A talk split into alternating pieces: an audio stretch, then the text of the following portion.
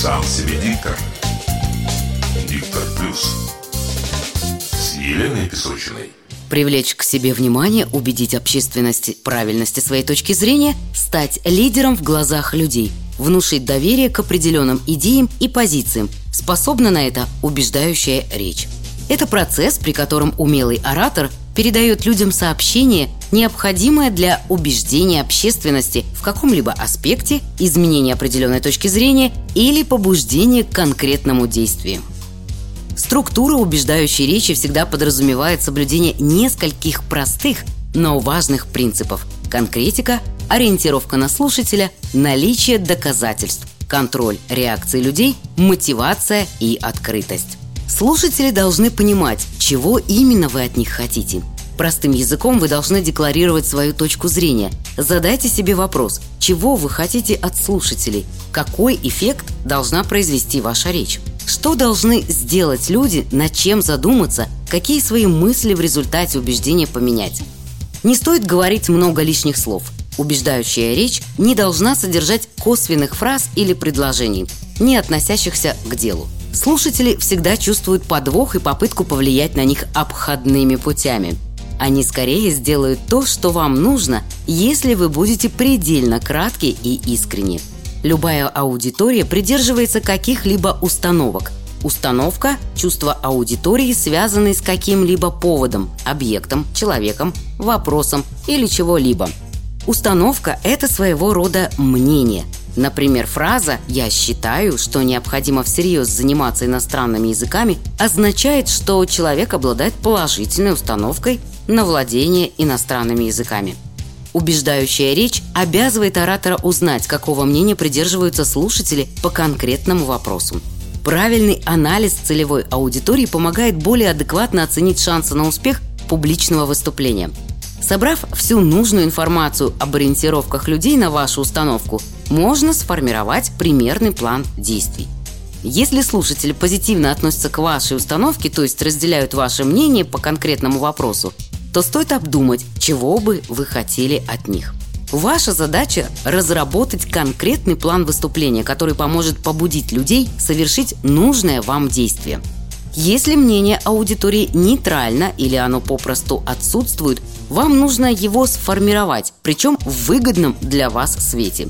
Если люди не осведомлены в вопросе, который вы озвучиваете, вам нужно проинформировать их, после чего склонить к своим убеждениям. если люди обладают необходимой информацией, но занимают нейтральную позицию, ваша задача привести как можно больше аргументов, которые подтверждают вашу точку зрения.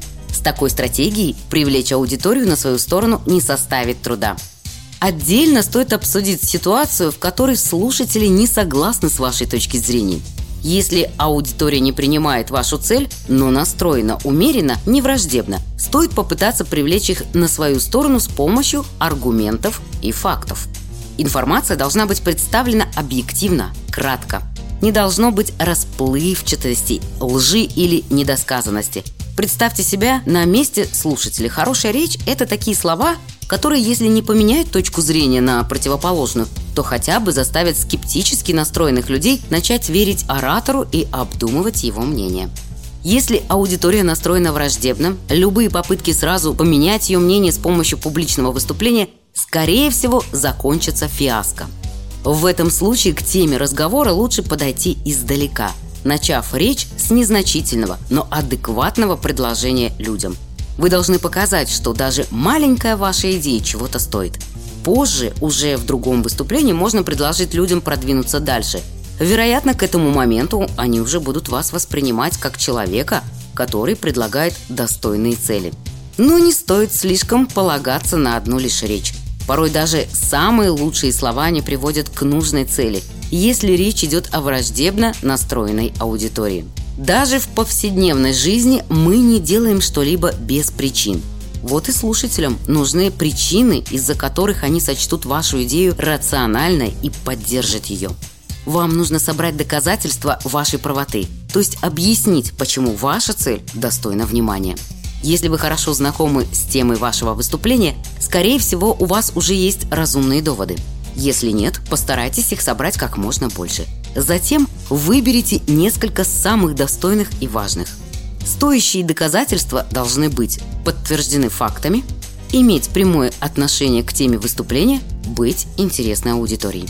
Спросите себя, откуда вы взяли эти доказательства, современны ли они и относятся ли они к выступлению. Ответы на эти вопросы подскажут, правильные ли доводы вы собрали. Структура убеждающей речи должна быть логична и последовательна. Только так можно оставаться главой положения и привлекать к себе внимание. Способы оптимального построения выступления долго искать не нужно. Их уже давно составили и озвучили известные психологи и ораторы. Если аудитория еще не сложила определенные позитивные или негативные установки в отношении вашего вопроса, можно воспользоваться следующим способом. В соответствии с ним вы описываете вашу цель, а затем озвучиваете собранные доказательства. При этом второе по важности доказательство говорится в начале выступления. Самый важный довод озвучивается в конце, а все остальные в любом порядке в середине – есть еще один способ – это метод решения проблем. Это не менее эффективный способ, который подойдет при общении с аудиторией, настроенной нейтрально или даже слегка негативно. Он предполагает формулировку актуальной проблемы, убеждение, что ваше предложение способно ее решить, и убеждение, что ваше предложение является наилучшим из любых возможных, поскольку оно приносит максимум положительных результатов. Далее следует мотивация, и это очень важно – у людей должен быть стимул, и это не просто решение их проблем. Они должны ощущать, что хотят пойти за вами. Наиболее популярный стимул – это взывание к гражданскому долгу.